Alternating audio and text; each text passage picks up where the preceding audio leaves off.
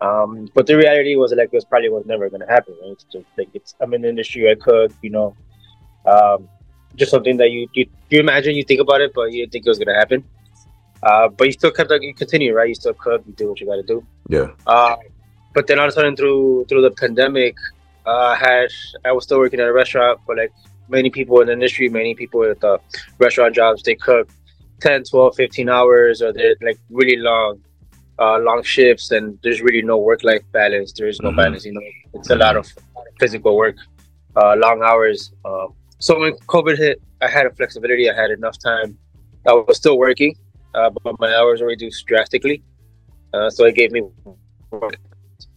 Uh, for a very long time, my wife and a bunch of other people from my family and close friends would always tell me, do something for yourself. Like, do it, do it. I never believed in myself. I never really thought about it. never really had an idea of what. I was always too scared to like really make that leap or like really independent or like break myself from from the restaurant and like really do something independently. Mm-hmm. Uh, but COVID hit. I had the time. Uh, for some reason, churros is something that popped into my head. Like I, I went to culinary school and I've cooked for a long time, but I've I've always been on the savory side of the cooking.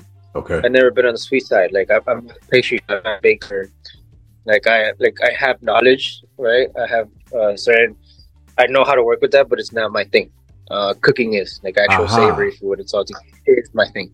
Aha, uh-huh. there we go. Okay, so, so, you you let me know already. Okay, because I was wondering, like, did he start as a pastry yeah. chef? Did he do do the? Okay, it's two different worlds, right? It's yes. two different things. You know, office yes. and different. It's two completely things. Playing the same game, but it's two different games, two different, two different techniques, two different two, two different views. Um, but that's not me. Uh, I'm more savory. I'm cooking. Uh, but for some reason, churros popped in my head. Um, so I started making them. I started cooking them. I started giving them to my neighbors.